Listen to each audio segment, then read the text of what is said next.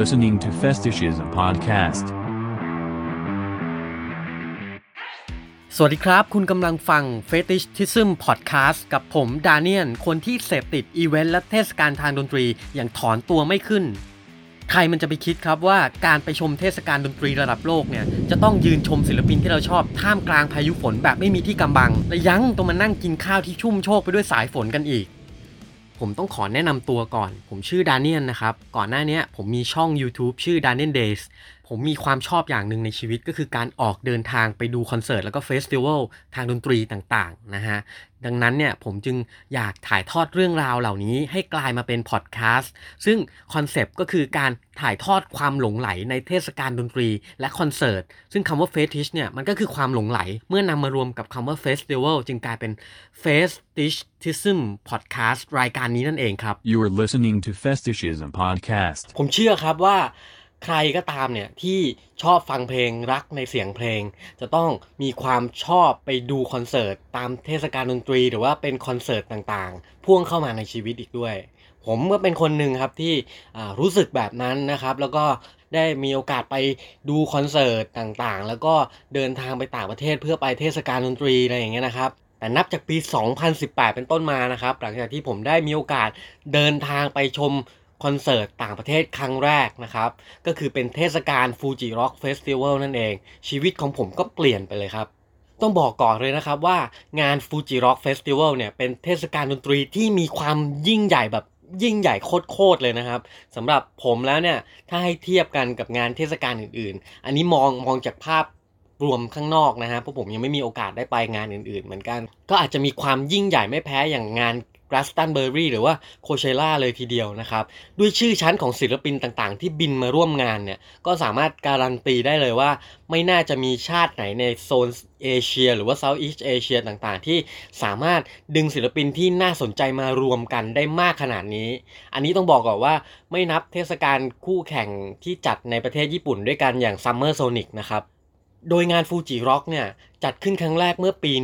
1997 นะครับ ซึ่งเมื่อนับถึงปัจจุบันเนี่ยก็เรียกได้ว่าจัดมาแล้วกว่า 22 ปีเลยทีเดียวนะฮะ ตลอดระยะเวลา 22 ปีที่ผ่านมาเนี่ยก็มีศิลปินต่างๆ ชื่อดังมากมายที่มาร่วมเทศกาลในครั้งนี้ ไม่ว่าจะเป็นนะฮะ The Chemical Brothers The Cure ไม่ว่าจะเป็น Bob Dylan นะครับ Red Hot Chili Peppers นะครับ Muse Foo Fighter Coldplay Incubus Oasis Weezer Eminem Post Malone Rage Against the Machines Blur Gorillaz Iggy Pop คือจริง ๆ มันเยอะมากเลย อันนี้แค่แบบคร่าวๆที่เป็นเฮดไลน์นะครับ เรียกว่ามากันแบบครบทุกแนวจริง ๆ นอกจากนี้ยังมีศิลปินต่างๆ ที่มาสมทบไม่ว่าจะเป็นศิลปินโลคอลของญี่ปุ่นเองนะครับ แล้วก็ศิลปินในระดับ world music ต่างๆ รวมถึงทั้งประเทศไทยศิลปินไทยเองก็เคยมีโอกาสไปแสดงที่งานนี้มาแล้วด้วยนะครับ เอาที่ดังๆเลยก็เป็นปีที่ผ่านมานะครับ เป็น Paradise หมอลำนะครับ ก็มีโอกาสได้ไปแสดงสดที่นั่นมาแล้วนะครับสำหรับฟูจิร็อกนะฮะ สถานที่จัดงานณปัจจุบันนี้นะครับ จะจัดขึ้นที่ไนบะสกีรีสอร์ทที่นิงาตะนั่นเองนะครับ ซึ่งถือว่าอยู่ไม่ไกลจากโตเกียวเท่าไหร่นะครับ สามารถนั่งรถไฟประมาณเกือบชั่วโมง เท่านั้นก็ถึงแล้วจากตัวเมืองนะฮะคือถ้าเราเนี่ยบินมาลงที่สนามบินนาริตะนะฮะก็สามารถซื้อตั๋วรถไฟนะครับ มายังนิงาตะได้เลยไม่ยากนะครับ การที่จะเข้าร่วมงานนี้นะครับ ก่อนอื่นเลยเนี่ยสิ่งที่สำคัญมากๆเลยนะครับ ไม่ใช่สิ่งอื่นใดครับ ใจครับใจต้องพร้อมก่อนเลย คือถ้ามีเพื่อนก็ดีนะฮะถ้าใครไปครั้งแรกเนี่ยถ้ามีเพื่อนเนี่ยก็จะรู้สึกแบบอุ่นใจหน่อยนะฮะสำหรับผมเนี่ยไปครั้งแรกปี 2018 นะครับก็ไปกับเพื่อนเช่นเดียวกัน อย่างน้อยเนี่ยก็มีคนที่ไว้คอยแนะนำคอยพาไปนู่นไปนั่นไปนี่ เพราะว่าถ้าไปครั้งแรกจริง ๆ แล้วไปคนเดียวมันค่อนข้างเสี่ยงนะครับ แต่ว่าผมเชื่อว่าถ้าใครที่แบบอยากไปคนเดียวจริง ๆ และหาพวกไปด้วยไม่ได้ สามารถไปได้เพียงแค่เราเตรียมข้อมูลต่างๆ เตรียมเอกสารเตรียมนู่นนั่นนี่ให้พร้อม ก็สามารถลุยได้แล้วเราไปหาเพื่อนเอาข้างหน้านะครับ ก็ได้เหมือนกัน สำหรับงาน Fuji Rock Festival นะครับ จะถูกจัดขึ้นทุกๆ ปีในช่วงประมาณปลายปลายเดือนกรกฎาคมหรือจุลายนะครับ แต่ในปี 2020 เนี่ยจะมีความพิเศษหน่อย ก็คือเขาจะมาจัดในช่วงสิงหาคมแทน เนื่องจากตอนแรกเนี่ยเขาจะเลี่ยงให้กับเทศกาลโอลิมปิกที่เขาจะจัดขึ้นในประเทศญี่ปุ่นนั่นเองนะครับ แต่ว่าณตอนนี้ในการเลื่อนไปในช่วงสิงหาคมเนี่ยก็เพื่อหลีก ปัญหาโคโรนาไวรัสนั่นเอง หรือโควิด ที่กำลังระบาดอยู่นะครับ ก็ยังไม่แน่ใจเหมือนกันว่าในช่วงเวลานั้นช่วงสิงหานั้นปัญหาไวรัสตรงนี้จะหมดไปแล้วหรือยังนะครับ ซึ่งทางงานเนี่ยก็ประกาศขายบัตรในช่วงมีนาคมนะครับ โดยจะมีการปล่อยไลน์อัพต่างๆ ของศิลปินบางส่วนมาให้เห็นกันนะครับ ถ้าถ้าใครรู้สึกว่าเฮ้ยโอ้โห อันนี้แค่เฟสแรกที่เขาปล่อยมาเนี่ยโดนแล้ว กดซื้อบัตรตั้งแต่เนิ่นๆเลยนะครับ ไม่ควรปล่อยให้ชะล่าใจนะครับ เพราะว่าแต่ละ tier ที่เขาปล่อยศิลปินมาเนี่ยมันก็จะมีราคาบัตรที่แตกต่างกันไปด้วยนะครับ บางปีนะฮะมีโซเอาก็มี ดังนั้นถ้าใครสนใจก็อยากให้รีบจับจองกันนะครับ ก็สามารถเข้าไปที่เว็บไซต์ของเขาได้เลยที่ fujirockfestival.com นะครับ เติม en.fujirockfestival.com ข้างหน้าด้วยนะครับ ก็จะเป็นเว็บไซต์ภาษาอังกฤษของเขา สามารถเข้าไปซื้อเลย โดยจะมีบัตรให้เลือกเป็นแพ็กเกจต่างๆนะครับ ไม่ว่าจะเป็น 3 วัน เพราะงานอย่างที่บอกว่ามีจัดขึ้น 3 วันด้วยกันนะครับ แล้วก็จะมีบัตรที่ขายแบบ 1 วัน บัตรที่ขายแยกแบบ 2 วันนะฮะ ก็จะมี tier แบ่งไปอีกอย่างที่บอกว่า phase แรก phase สอง phase สาม phase สี่อะไรอย่างนี้นะฮะ ราคาก็จะถูกเพิ่มขึ้น up ขึ้นเรื่อยๆนะครับ นอกจากนี้นะครับเราก็ต้องซื้อบัตรเสริมในส่วนของคนที่อยากจะกางเต็นท์หรือว่าต้องการขับรถไปเช่ารถไปไปจอดนะครับเป็นที่จอดรถอะไรต่างๆ อันนี้ก็ต้องซื้อตั๋วเพิ่มขึ้นมานะครับ ซึ่งอันนี้เดี๋ยวเราจะมานำเสนออีกอีกทีหนึ่งนะครับในส่วนของตั๋วเนี่ยราคาตั๋วเฉพาะงานคอนเสิร์ตเนี่ยจะอยู่ที่ราวๆ 43,000 เยนถึง 49,000 เยนที่บอกว่ามันมี ไล่ระดับเนี่ยก็อย่างที่บอกว่ามันเป็น tier ต่างๆ ที่ถูกปล่อยเฟสแรกเฟสสองเฟสสามนะครับ ถ้าตีเป็นเงินไทยเนี่ยก็ราวๆ13,000บาทถึง 15,000 บาทนั่นเองนะครับราคาจะอยู่ที่ประมาณนี้สำหรับค่าเครื่องบินเนี่ยถ้าใครอยากจะบินไปดูก็ไม่ซีเรียสมากก็บินแบบโลคอสได้เลยเราวๆแบบหมื่นนิดๆนะครับอาจจะมีต่ำกว่านั้นก็ได้แล้วแต่โปรโมชั่นของสายการบินนะครับ มาลงที่สนามบินนาริตะนะฮะ ค่ากินอยู่นะครับ อันนี้ขอแนะนำเลยผมคิดว่าจริงๆมันตามอัตภาพของเราแหละว่า ถ้าเราจะกินเยอะหรือเราจะกินน้อยหรือเราอยากซื้อนู่นนั่นนี่อะไรมากมายหรือเปล่านะครับ ต่ำๆเนี่ยผมเตรียมสแตนบายไว้ หมื่นหนึ่งน่าจะเหลือๆนะครับ ถ้าเราไม่ได้ไปลงกับพวกเมอร์ชเสื้อวงเสื้องานอะไรมากมายนะฮะแต่สำหรับตัวผมเนี่ยแม่งต้องซื้อนะครับ เพราะว่าส่วนตัวเนี่ยเป็นคนที่แบบชอบเสื้อวงเสื้อศิลปินมากนะฮะ ไปวันแรกเลยก็แบบเรียกว่าซื้อเลยนะครับ อันนี้ก็อยากจะแนะนำสำหรับใครที่แบบเวลาไปงานแล้วก็มีความลังเลนะฮะว่าแบบ เอ๊ะ เราจะซื้อเสื้อดีไหมเอ๊ะ เดี๋ยวเอาไว้ซื้อวันที่ 2 ก็ได้หรือซื้อวันกลับอะไรอย่างนี้ ไม่ได้นะครับ ไม่ทันนะครับ เพราะว่าแม่งหมดเร็วมากบอกเลยคือไปถึงปุ๊บเล็งไว้เลยเรา list ไว้เลยเรามี checklist อยู่แล้วนะว่าศิลปินคนไหนที่เราชอบบ้าง เรา list ไว้เลยแล้วเราไปต่อแถวแล้วเราซื้อทีเดียววันแรกให้จบเลย จะดีที่สุด เพราะว่ารอวันที่ 2 วันที่ 3 ของหมดนะครับ ของไม่ได้มีเติมเรื่อยๆนะครับ ที่สำคัญเนี่ยต้องบอกก่อนว่ามาก่อนได้ก่อนแล้วยิ่งถ้าเป็นศิลปิน local ที่ดัง ๆ หรือว่าเป็นศิลปิน big name เนี่ย หมดอย่างไวนะครับ คนต่อคิวยาวมากๆเลยครับ เผื่อเวลาไว้ด้วยนะครับ ทีนี้มาว่าในส่วนของงาน Fuji Rocks ในปีที่ผมได้มีโอกาสไปร่วมนะครับ ก็คือปี 2018 นั่นเอง มีศิลปินที่น่าสนใจมาร่วมงานมากมาย ไม่ว่าจะเป็น Kendrick Lamar นะครับ Nerd หรือว่า f a r r e l l Williams นั่นเองนะฮะ มี s k i l l i c นะครับ มี Bob Dylan มี Post Malone ด้วย ตอนนั้นกำลังเริ่มดังเลยนะครับ แล้วก็มี Vampire Weekend นะครับ มี Anderson Park แล้วก็มีวงโลเคอลชื่อดังมากมาย ไม่ว่าจะเป็น s a k a n a c t i o หรือว่าเป็น Maximum The Hormone นะครับ นี่แค่คร่าวๆนะครับ เพราะว่าในงานเนี่ยจะมีศิลปินอีกมากมายมาสมทบนะครับ ไม่ว่าจะเป็นเวทีใหญ่อย่างกรีน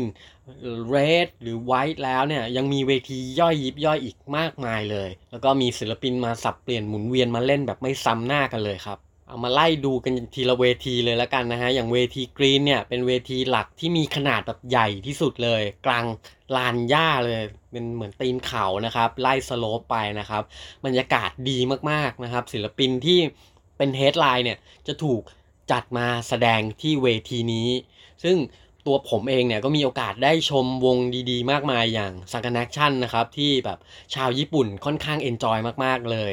วง N.E.R.D นะครับ ที่ Pharrell Williams ขนเพลงฮิตๆดัง ๆ มาแบบทุกคนเต้นตามได้หมดนะครับ ก็มี Maximum The Hormone ด้วยเป็นวง metal ที่เป็นวง local ของญี่ปุ่นเองนี้แบบ โอ้โห ผมโยกจนปวดคอเลยนะครับ แล้วก็มี s k r i l e x ด้วยที่วันนั้นเนี่ยจัด setlist มาแบบ non-stop นะครับ และที่สำคัญยังมีเซอร์ไพรส์โชว์เอา Yoshiki จาก X Japan มาตีกลองแจมด้วยนะฮะ แล้วก็มีที่สำคัญเลย Kendrick Lamar นะครับ ที่ขนโชว์แบบ full production มานะครับ มีทั้ง dancer มีทั้งเอ่อ performance โชว์ต่างๆ ครบมาก ๆ เลยมีวิดีโอที่เป็น storytelling ด้วยนะครับ แล้วก็มีโอกาสได้ชม Bob Dylan ที่เรียกว่าเป็นตำนานที่ยังมีลมหายใจอยู่นะครับ มาเล่นสดๆเลยพร้อมกับวง backup ของเขานะครับ ซึ่งบอกไว้ก่อนเลยว่า อาจจะเป็นโอกาสเดียวในชีวิตผมเลยด้วยซ้ำที่มีโอกาสได้ดูเขานะครับ แล้วก็นอกจากนี้ก็จะมี Anderson .Paak มี Jack Johnson มี Years & Years ที่ผมได้มีโอกาสชมในเวที Green แห่งนี้นะครับ ถัดมาครับเป็นเวที Red นะครับ จะเป็นเวทีที่อยู่ไม่ไกลจากเวที Green มากนะครับ เป็นเวทีที่ตั้งอยู่ในเต็นท์ที่มีขนาดใหญ่ ซึ่งสามารถเดินกันได้นะครับ ถ้ามองเข้าไปในเวที Green เนี่ยเดินไปทางฝั่งซ้ายนะครับ ก็จะ สามารถเดินทะลุไปได้ ผ่านโซนขายของอาหารเครื่องดื่มนิดนึงนะครับ แล้วก็จะมีเต็นท์บอกไว้ก่อนเลยว่าโซนเวทีสีแดงเนี่ยเวทีเรดเนี่ยถ้าฝนตกหรือมีพายุเข้ามาเนี่ยเวทีนี้จะแน่นสุดเลย เพราะว่าสามารถเข้าไปหลบฝนในนั้นได้นั่นเองนะครับถัดมาเป็นเวทีไวท์นะครับเป็นเวทีใหญ่อีกแห่งหนึ่งที่อยู่ทางฝั่งขวาถ้านับจากตัวเวทีกรีนนะครับ แต่ระยะทางเนี่ยค่อนข้างไกลมากเรียกว่าผมแม่งเดินจนขาลากเลยนะฮะ จากวันแรกเลยเป็นเวทีแรกที่ผมได้มีโอกาสไปดูศิลปินเลยนะครับ คือมาถึงแลนดิ้งเข้างานปุ๊บ ผมตรงเข้าสู่เวทีไวท์ก่อนเลยนะครับ ซึ่งต้องการที่จะไปดูวง My Hair is Bad นะครับ เป็นวงพังวัยรุ่นจากญี่ปุ่นที่แบบพลังเหลือล้นมากๆเลยนะครับดังนั้นเนี่ยต้องบอกก่อนเลยว่าสำหรับใครที่ ดูตารางคิวโชว์ของศิลปินแล้วเนี่ย ถ้าแบบเรารู้สึกว่าอยากดูสลับเวทีจากกรีนไปไว้หรือไปจากที่ไหนตรงไหนก็แล้วแต่เนี่ย ต้องเผื่อเวลาไว้เยอะ ๆ เลยนะครับ นอกจากเวลาเรื่องระยะทางแล้วเนี่ย ช่วงพีคๆเนี่ย คนจะออกมาแน่นกันออตามช่องทางต่างๆทำให้เดินลำบากไปอีก แล้วก็เทคไทม์ใช้เวลาไปอีกนะครับทำให้อาจจะพลาดโชว์ในช่วงเริ่มต้นได้นะครับ ซึ่งในเวทีนี้ผมมีโอกาสได้ชมวงเจ๋งๆ มากมาย ไม่ว่าจะเป็น Fever 333 นะครับ ซึ่งแบบเดือดและเซอร์ไพรส์มาก เรียกว่าได้รู้จักวงครั้งแรกจากงานนี้เลยนะครับ แล้วก็ได้ดูศิลปิน local อย่าง MISIA นะครับที่โชว์พลังเสียงได้สุดยอดมากๆเลย แล้วก็มีอีกวงหนึ่งที่ผมจำได้เลยคือ Starcrawler นะฮะที่แบบแสดงได้สุดยอดมากๆ มีการแบบพ่นน้ำแดงนะครับออกมาเรียกว่าเรียกเสียงฮือฮาจากผู้ชมได้อย่างดีเลยนะครับนอกจากนี้นะฮะก็จะมีเวทีย่อยๆ อีกมากมายเลยนะครับ ไม่ว่าจะเป็นเวที Field of Heaven Gypsy Avalon หรือว่าเป็น Planet Groove The Palace of Wonder Pyramid Garden หรือว่าจะเป็น Cafe de Paris นะครับ Daydreaming Blue Galaxy ต่างๆ ที่เป็นดีเจเล่นในเต็นท์คือเอาจริง ๆ นะฮะ เวลาแค่ 3 วันที่มีเนี่ย ผมเองเนี่ยยังเดินไม่ทั่วงานเลย แล้วบางเวทีเนี่ยก็มีโอกาสได้แค่เดินผ่านแค่นั้น เรียกว่าเอาจริงๆ ถ้านับเป็นเปอร์เซ็นต์ ผมว่าในงานเนี้ยสวันเนี่ยผมเดินได้แค่ 50%เองมั้งนะฮะลำพังแค่การวิ่งดูศิลปินหลักๆ ในงานเนี่ยก็เทคไทม์ไปเยอะมากๆแล้ว แอบคิดนะฮะว่าถ้าปีถัดๆไปเนี่ยผมได้มีโอกาสไปดูแล้วเจอวงที่แบบรู้จักน้อยๆหน่อย เราจะได้มีโอกาสได้เดินมากขึ้น ใช้เวลาไปกับเวทีต่างๆ ได้มากขึ้น ก็น่าจะดีเหมือนกันนะฮะเพราะว่าอย่างที่บอกว่ามันมีเวทีรับเวทีอะไรแบบแทรกอยู่ระหว่างทางที่เราเดินนะเยอะมากมายจริง ๆ อยากให้แบบลองไปใช้ชีวิตดูไปลองไปเสพงาน ไปลองฟังศิลปินที่เราอาจจะรู้สึกชอบโดยไม่ได้ตั้งใจอะไรต่างๆเนี่ยฮะมันเป็นเสน่ห์ของงาน Music Festival จริง ๆ ครับ ทีนี้นะครับผมจะมาพูดถึงในเรื่องของการใช้ชีวิตในงาน ความเป็นอยู่ในงานกันบ้างนะครับ เริ่มเข้างานเนี่ยเราก็ต้องเอาตั๋วนะครับ ไม่ว่าจะเป็นในส่วนของตัวโค้ดตัวอะไรที่เราได้มาเนี่ยตอนแรกเป็นวิสแบนใส่ข้อมือตรงประตูทางเข้านะครับ ก็จะมีการ ตรวจกระเป๋าด้วยนะครับ ก็จะมีการตรวจกระเป๋าด้วยนะครับ ใครที่นำพวกโลหะกระป๋องอะไรต่างๆ ที่เป็นเครื่องดื่มเข้ามาเขาก็จะคัดแยกเอาไปทิ้งนะฮะ แล้วอย่างที่บอกว่าเราใส่ wristband เนี่ย ถ้าเรามางาน 3 วันเนี่ยห้ามถอดเลยนะครับ ต้องใส่ติดตัวไว้ตลอดไม่ว่าจะอาบน้ำไม่ว่าจะทำอะไรก็แล้วแต่นะครับ อย่างที่บอกครับว่าในงานเนี่ยจะมีโซน เต็นท์ให้เรากางด้วย แต่ทว่าเนี่ยในทุกๆ ปีเนี่ยก็จะมีพายุเข้ามาในช่วงที่จัดงานอยู่ร่ำไปเลยนะครับ ไม่ว่าใครที่เอาเต็นท์มาเนี่ยแบบไม่แข็งแรงพอเนี่ยก็มีอันจะปลิวไปได้เช่นเดียวกัน ดังนั้นใครที่อยากจะนอนเต็นท์จริง ๆ แนะนำให้มาก่อนวันงานเพื่อจองนะครับที่ ที่แบบพื้นที่ดีๆนะที่สามารถปักเต็นท์ได้อย่างแข็งแรงทนทานนะครับ แล้วก็อย่างเช่นงานเริ่มวันศุกร์เนี่ยเราอาจจะไปในคืนวันพฤหัสเลย หรืออีกเวนึงก็คือ เราสามารถจองโรงแรมหรือเป็นโฮสเทลบริเวณ สถานีรถไฟที่เป็นจุดขึ้นรถบัสมางานก็ได้นะครับ ซึ่งตอนผมไปเนี่ยตอนแรกก็มีความตั้งใจว่าอยากจะกางเต็นท์แหละ แต่เนื่องด้วยพายุนะครับมันแรงมากแล้วเราไป งานที่แบบช้าทำให้ไม่สามารถเลือกจุดกางเต็นท์ที่ดีพอทำให้เต็นท์เนี่ยปลิวนะครับ ดีที่ทางเพื่อนผมได้ทำการจองเป็นโฮสเทลไว้นะครับ ตรงสถานีรถไฟก็ทำให้สามารถหลบหนีจากตรงนั้นเนี่ยนั่งรถบัสกลับมาก็ประมาณ 30-45 นาทีเนี่ยเพื่อเข้างานออกงานได้นะครับ เพราะว่ารถก็มีวิ่งอยู่ตลอดนะครับ ส่วนที่พักที่ผมจองเนี่ยชื่อ Sun Sun Cafe and Bar and Backpacker นะครับ ซึ่งก็แนะนำให้เช็คอินให้ล่วงหน้าก่อนเลยนะครับ ก่อนวันงานจะได้ไม่ต้องพะวงเรื่องการกลับดึกอะไรอย่างนี้นะครับ เพราะว่าที่สำคัญเนี่ยเราต้องจอง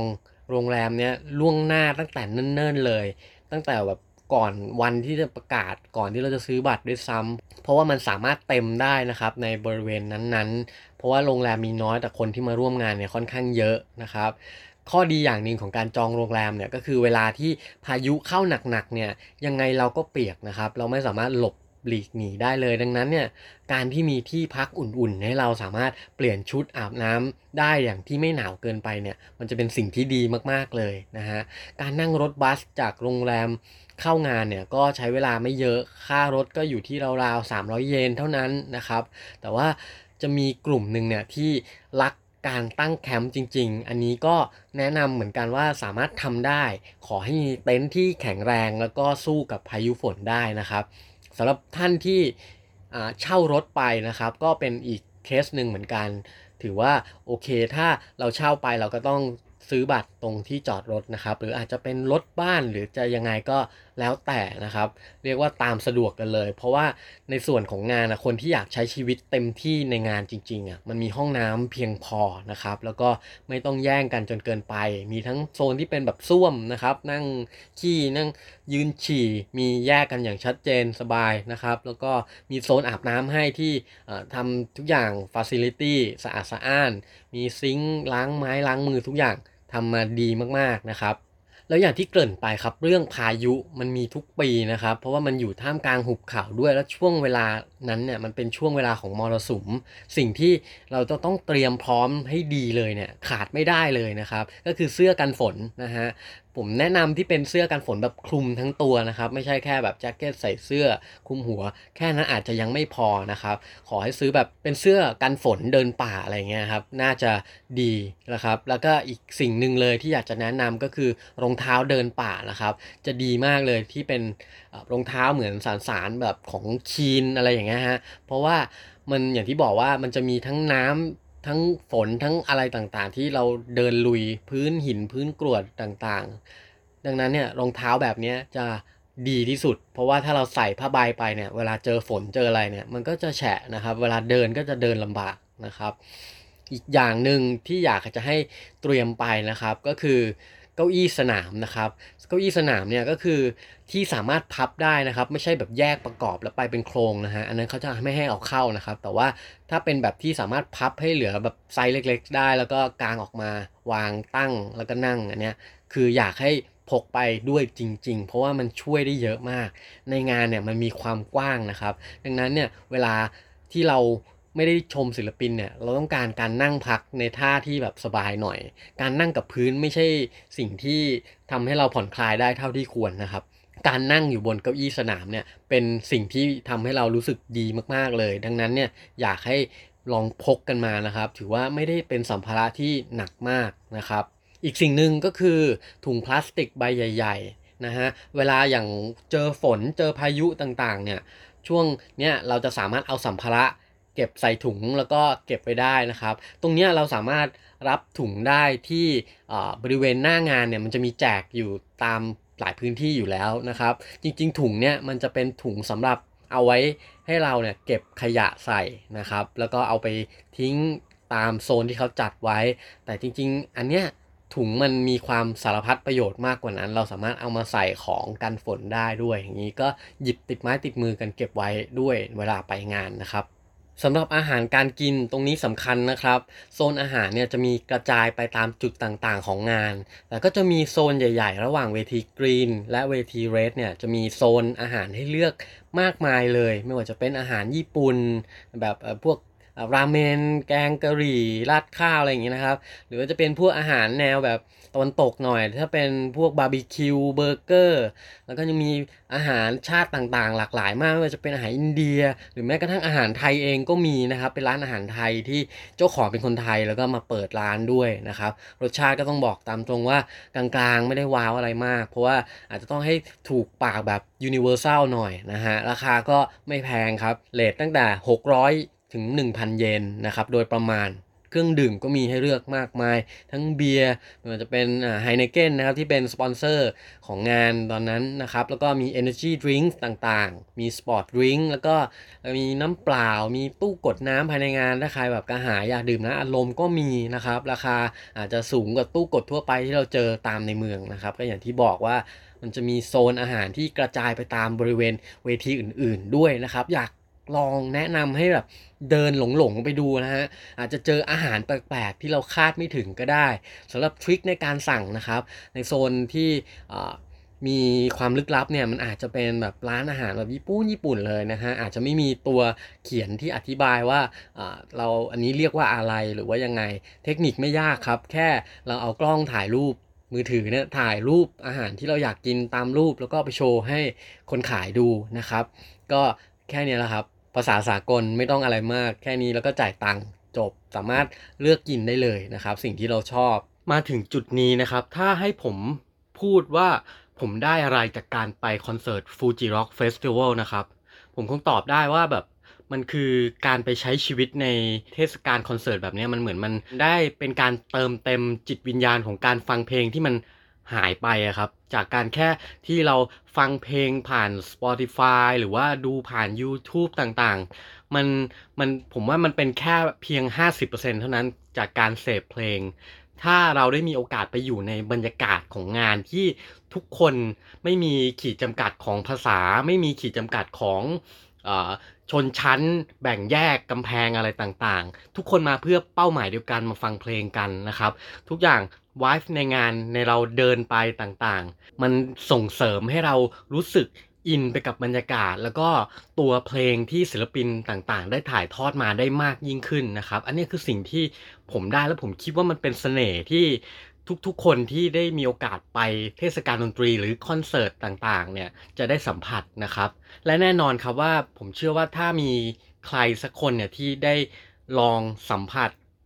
ไปที่งานนี้จริงๆเนี่ยจะต้องหลงรักและติดใจนะครับ แล้วก็จะไม่ใช่ ไปเพียงแค่ครั้งเดียวแน่นอน ถึงแม้บรรยากาศมันจะค่อนข้างโหดร้ายกับเราก็ตาม ไม่ว่าจะเป็นฝนเป็นพายุต่างๆ ที่ทำให้เราไม่สามารถนอนได้ ที่มารบกวนเวลาเรารับประทานอาหารต่างๆ อย่างฝนแม่งตกลงมาจนแบบโอ้โห ข้าวที่ชุ่มไปหมดเลยครับ ขนาดกินแบบข้าวผัดแห้งๆ หรือว่าเป็นราเมงก็มีน้ำซุปแถมให้อะไรอย่างนี้นะครับ ถือว่าเป็นประสบการณ์ที่ดีสามารถเอาไปเล่าต่อ แล้วมันเป็นความทรงจำที่นึกถึงกี่ครั้งก็ทำให้เราอมยิ้มได้เช่นเดียวกันนะครับ แล้วก็มาถึงช่วงสุดท้ายของรายการแล้วนะครับ ก็อยากจะมีข้อแนะนำต่างๆสำหรับคนที่อยากไปในปีถัดๆไปอย่างนี้นะฮะอย่างที่บอกว่าการได้ดูศิลปินที่เราชอบเนี่ยในจุดที่เรามองเห็นชัดๆเนี่ยเราควรจะเกาะ กรงไว้นะครับ ซึ่งจะเป็นกรงกั้นระหว่างทางเดินอะไรอย่างเงี้ยนะฮะแล้วก็การที่จะได้บริเวณดีๆ เหล่านั้นเนี่ยเราต้องไปจองล่วงหน้าอย่างต่ำเนี่ยคือพยายามดูวงที่เล่นก่อนหน้าศิลปินที่เราต้องการที่จะดูครับ แล้วรอจังหวะที่คนเดินออกช่วงคอนเสิร์ตวงนั้นเลิกเดินออกปุ๊บ เราก็พุ่งเข้าไปเกาะรั้วเลยทันทีนะครับ เราก็จะได้ที่นั้นแล้วอย่าเดินออกมาอะไรเงี้ยอย่าเลยเกาะค้างไว้เลยนะครับ จริงๆทริคเนี้ยสามารถใช้ได้ทุกเฟสติวัลเลยนะครับ ข้อควรระวังอีกอย่างหนึ่งนะฮะถ้าคุณชมศิลปินในระดับ international เนี่ยการยกกล้องขึ้นมาถ่าย ไม่ใช่เรื่องแปลกครับ ไม่ใช่ปัญหา แต่ว่าการที่คุณไปดูวงญี่ปุ่นที่เป็นวงโลเคอลของเขาเนี่ยแล้วในงานเนี่ยมีคนญี่ปุ่นเยอะๆ การยกกล้องขึ้นมาถ่ายเนี่ยถือว่าไม่ค่อยสุภาพเท่าไหร่นะครับ แถมสตาฟเนี่ยอาจจะเข้ามาตักเตือนคุณได้ด้วยซ้ำถ้าคุณพกกล้องใหญ่ๆ กล้องโปรๆไป ถือว่าอันตรายนะครับ ต้องระวังไว้ด้วยนะครับ สุดท้ายนี้ครับขอเอาใจช่วยทุกท่านที่ยังไม่กล้าที่จะตัดสินใจไปดู ลองเปิดใจครับ แล้วกดบัตรนะครับ แล้วก็บินไปดูเลยปัจจุบันนี้นะฮะผมว่าอะไรก็ง่ายขึ้นแล้วนะครับ ไม่ใช่สิ่งยากเลยไม่ว่าจะเป็นตั๋วเครื่องบินเองที่ ถูกลดคอสออกมา สามารถบินไปดูในราคาที่แบบย่อมเยาวขึ้นนะครับ คุณผู้ฟังก็อาจจะค้นพบความสุขของชีวิต อย่างที่ผมได้สัมผัสมาแล้วนะครับ ขอบคุณนะครับที่ติดตามแล้วพบกันใหม่ตอนหน้า ผมจะเอาเทศกาลดนตรีไหนมาแนะนำหรือว่าเอาคอนเสิร์ตเจ๋งๆอันไหนมาแนะนำโปรดติดตามนะครับ ลาไปก่อนครับ สวัสดีครับ You are listening to Festishism Podcast.